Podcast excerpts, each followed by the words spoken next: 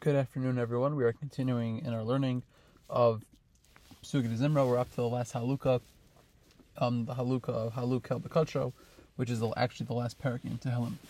The source of mentioning this in the order of Psukei D'Zimra is, is, as discussed earlier. The Gemara in Shabbos says that it's praiseworthy for someone to be Gomer Sahawel, and there's a machlokas what this means. The Rif understands this to be referring to Asher in the last and the rest of the Halukas finishing Tehillim, and this is the last one. Alternatively, even Rashi, who argues on the Rif, understands that the Psukei D'Zimra, referred to in the Gemara, there are referring to the, the this this parak as well, Haluka Kalbikacha, which is basically a parak all of praises of Hashem. In this parak, there are five. There are three sections. The first section, pasuk Aleph to Beis, is a call to praise Hashem as He expresses Himself in various realms and interactions with man. The next section, from Pasuk Gimel to Pasuk Hey, is a call upon man to now praise Hashem using various musical instruments. And the last Pasuk, Pasuk Vav, which is repeated, uh, concludes with a call for all living beings to praise HaKadosh Baruch Hu. So going into analyzing each section one by one, the first section is again a call from the, the first two psukim is a call to praise Hashem uh, through the various expressions that Hashem has in the world and through His interactions with man. And for this parak, there are going to be basically three different modes of interpretation. The Radak is going to understand this all within the context of Geula, following from the previous parakim of Tehillim, which we've been mentioning leading up to this goal, this point of Geula. And the ultimate Shira is going to be the, the Shira of Geula, and that's what these psukim are going to be referring, be making reference to. The Babam understands following his themes, but Ashkacha, he's going to, be, going to understand that there's two modalities in which one prays HaKadosh Baruch Hu, both through his inter, through his interactions with man on the natural plane and also on the supernatural plane.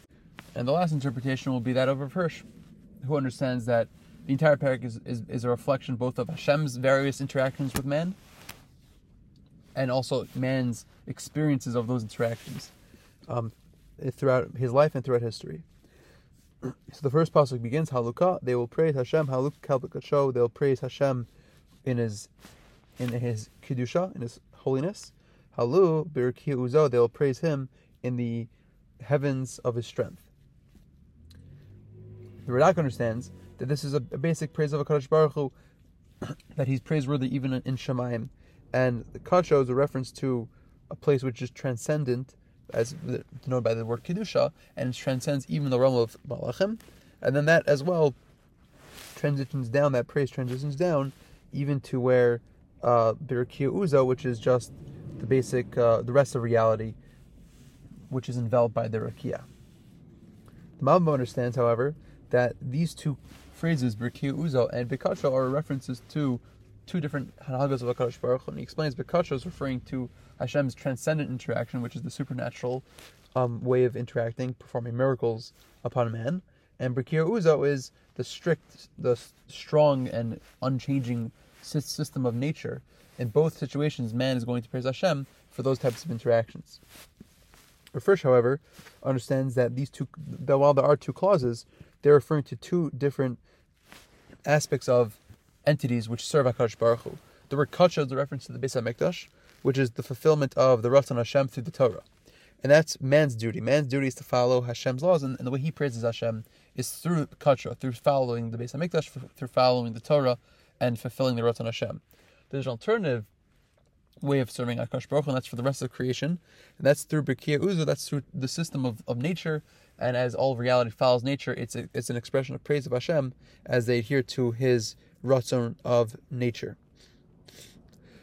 Hirsch explains that the word Uzo reflects both these areas, both the aspects of man's interactions of serving Hashem and the world's interactions of serving Hashem. Both the person must be resolved, resolved, and show resoluteness to fulfill the Ratzon Hashem, both on the natural plane and also on the human plane. The next pasuk continues in praises of Hashem. Halu, halu bir gvurosav. They will praise Hashem in His gvura, in His gvuros, in His strengths. Halu kirov gulo, and they will praise Hashem like the the multitude of His greatness. The Radak understands again, like following in his understanding of the previous pasuk, previous pasuk, and, and, the, and the theme of the these prakim in general, that this is a praise of the Gula specifically focused on the Jewish people who have been taken out of out of Galus, and they recognize the Gvur of Hashem that He has intention, He has intention to the ability to take Bnei Israel out, And Karov Gulo is an expression of the great chesed that Hashem has demonstrated when He redeemed Bnei Yisrael from the Galus into the Geula. The Malbim, again, following his interpretation that these are two different expressions of Hashem's Hanhaga, understands that the word Gvura is referring to Hashem's strength to overcome nature and perform miracles, and that's an expression of one type of one type, one type of interaction between man and Hashem and, and man. And the second expression is Kurov Gulo, is referring to Hashem's greatness expressed through the natural order, the natural world, and that's also an expression, again, a, a repeat basically of Hashem, of praising Hashem through these two Hanhagos. Hirsch, however, understands that these two understand, these two clauses of Gurosov and Kurov Gulo refer to Hashem's interactions with man as he tries to develop uh, the world to get to its its ultimate ultimate goal. And he explains the word Gvura means is a reference to the Midas Hadin, that Hashem controls and limits all of reality, and yet simultaneously Hashem expresses Krov Gulo, Rachmanus, which is an expression of godless, allowing things to grow and develop in a manner which enables them to give them time to develop to reach a certain point um, to fulfill their ultimate the the world and each each individual being's ultimate uh, destiny and duty. After just giving basic praise of Akash Baruch Hu, of his interactions and qualities that are expressed in this world, David HaMelech now shifts to, to, to call into man to use various instruments to praise Akash Baruch Hu. This is from Pasuk Gimel to Pasuk Hey. And as following from their interpretations of the first section, Rav Hirsch understands that this these interact these praises are actually these instruments are actually reflections of the various ex, experiences that man has when they they interact with Hakadosh Baruch Hu. And the Rambam understands that these different instruments signify praise of Hashem through his interactions through nature and through um, his interactions through man through miracles. The first pasuk begins, Haluka, Halu, they will praise Hashem, Beseka shofar with the blowing of the shofar, Halu b'neva v'chinar, and they'll praise Hashem with the the harp, the the lyre and the harp. For the Malbim, this pasuk is really two different aspects or expressions of one sim, one single event, and that event is, as mentioned in the previous prakim, that Bnei Yisrael have reached this point of becoming really of becoming the Am Karvo, being really close to Akash Baruch Hu through their service, and they're expressing that that experience in two ways. One is through shofar, which is a more somber Yirasa Romamus expression of, of understanding Akash Baruch Hu.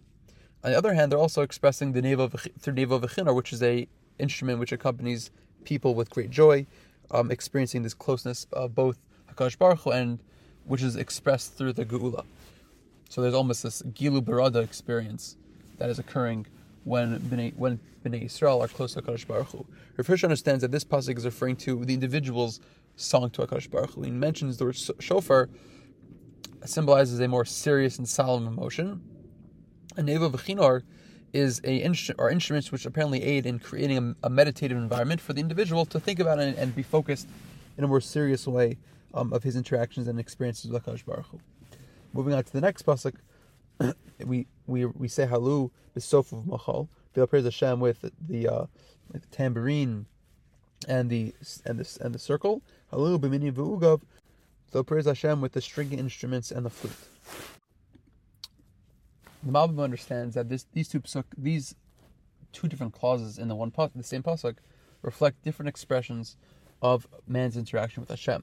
The machal, which is a reference or an allusion to the machal of all of the creation coming together to Akash Baruch Hu, is another expression of closeness with Akash Baruch Hu, with that direct hanhaga of Hashem.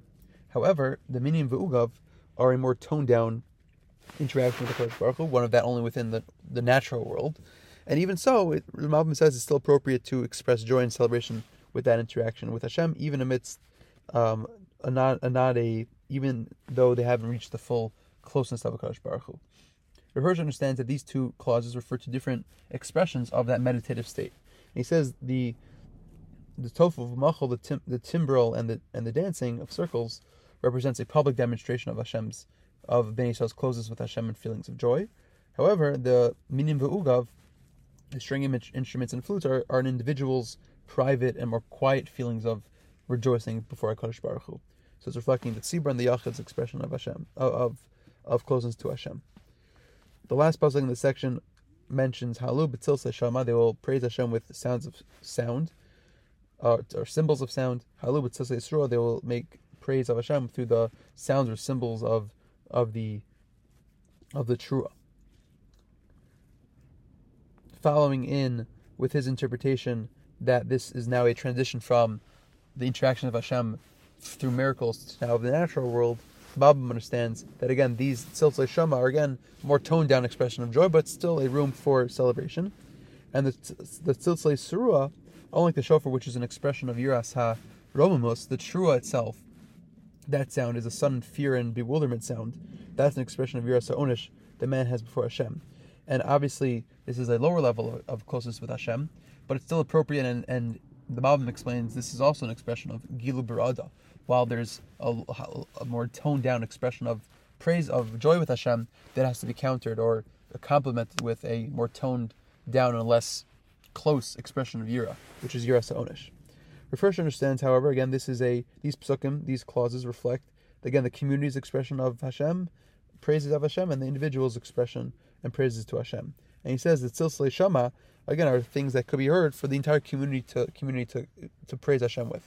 And the Tziltzle Surua um, says Rav Hirsch reflect actually the minim v'ugav, the noise that creates a certain feeling in the own person's heart, in an, on an individual individual level, that is being expressed um, in, in these psukim. The last section, after expressing the interactions of Hashem in the world and man's response to those interactions on the various levels, the last pasuk of this parak and really all Tehillim concludes, ka halaluka all of the soul will praise Hashem, Hallelujah. And there's a lot of interpretations of what is the function of this last pasuk. David Ezra understands the word neshama doesn't mean soul; it means the breath. And following with the previous pasukim, which talk about the instruments that are used, generally used breathing or blowing into, so all breaths will be using these instruments to praise Hashem. That's the conclusion of the parak.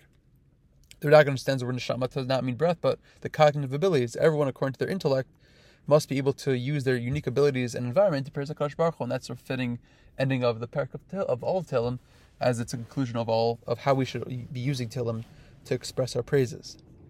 The Malbim understands that the word neshama is an idea which highlights the expansive praise among all, among all of creation, from the highest realm to the lowest realm of anything that has a neshama, any entity which has a neshama, a living entity, uh, a living entity, they must praise Hashem to express the kindness that Hashem expresses, gives to them um, throughout all their lives. Hirsch explains alter- uh, a different interpretation, and he says that this verse is a summation of all the praises, and it's a call uh, to the living breath. Every breath, call Hashem, every single breath should be used to hear the shofar, the serious introspection, the name of chinar, the meditation, the tofu malcha, the public rejoicing, the meaning of ugav, the private uh, happiness, um, the Tzilzle Shama, he understands to mean unexpected, unexpected surprises, and Tzilzle Surah, which are sounds which stir the emotions internally. All different experiences, call on Hashem, every different experience must be um, used to praise Hashem, um, and that's the conclusion. There's one last point. Uh, the Medrash understands the word neshama to refer to every single breath, like like Rav Hirsch, um, and the Hafla and Ksubas Taf Samach understands that it's not just a praise for the different expressions, but for the fact that a person lives is itself a reason to be praising Hashem. And the way to experience that is to recognize that life is not to be taken for granted. And all the fact that a person breathes is itself a beautiful gift. And, and everything that comes along with it is as well a gift from HaKadosh Baruch Hu. So to just conclude this parak and summarize it, we have three sections. The first section is a call praise Hashem through his various expressions um, in the reality enters in different interactions. Either, as the Radak explains, Haluka Kacha Uzo is a general praise of Hashem, then Gvurasav and Kurv is referring to the expressions of, Gal, of the Geula, the, or, or as the Malbim understands the interactions of Hashem's Ashkacha, both on a natural and supernatural way. And and lastly, uh, as Hirsch explains, it's a call upon both the natural world and man as a general community to praise Hashem and recognize the Gvur Sav and Kurov Gula, who is Minas Din and Minas Arachmim, that he's using to push man towards a greater goal and, and, an ultimate duty, and to fulfill his ultimate duty. Then, after generally praising Hashem, man is now called to express that through instruments. And these different instruments, uh, according to the Malbim understand, as the Malbim understands, these are referring to two different interactions, as he made a reference to in the beginning of in the first section, using the Sikha Shofar, B'nei V'chinar, B'tzof Machal, which are all expressions of Hashem's closeness, and B'nei V'ugav, B'tzos Shama, and B'tzos Surua, these last three are expressions of Hashem's uh, praises of Hashem and fear of Hashem, but on a more distant level. Rav Hirsch understands that these psukim are referring to meditative different experiences the man has, both on a private level and on a public level, and all these different all these different situations, um, whether they create emotional stirs or are just sudden moments of, ex- of exposure, man must be praising Hashem. And the last pasuk concludes, "Kol Hashem halukah halukah." Um, all the neshama should praise Hashem. This either refers to the breath that was used to praise, to blow the instruments, or is referring to the person's ability and cognitively to praise Hashem. It could also mean, as the Malbim explains, all reality should praise Hashem, or as the first explains, every single breath should praise Hashem through all the different experiences, and from as the Hafla notes, as every every aspect of uh, the fact that we have life, the fact that we have breath, is itself a reason to praise Hashem, and that is the conclusion um, and really the summation of all the different praises that were mentioned in the previous sections of this parak and all of Tehillim in general. And the reason why this is concluded in in uh, a conclusion of really Psukei D'Zimra and the Halukas is because after we reached Geula, we reached as closest of Hashem. Really, the ultimate praise now is just to express all the different types of, of exposures and experience and, and, the relationship we have with Hashem, and that's just through just all these types of praises. And it's important to note that we repeat this last pasuk of Kol Neshama Haluka twice. And uh, Rav Soloveitchik explains that as we find in Hallel, where we repeat the end of Hallel, uh, we double it um, to, signify that there's always more to say. And Kol Hashem Haluka Haluka is going to be repeated because ultimately it really can go until infinity the praise that we have of Hashem and the recognition that we have of His interactions in our lives. And that's what we're concluding now with this uh, parak and really a major portion of Psukei D'Zimra.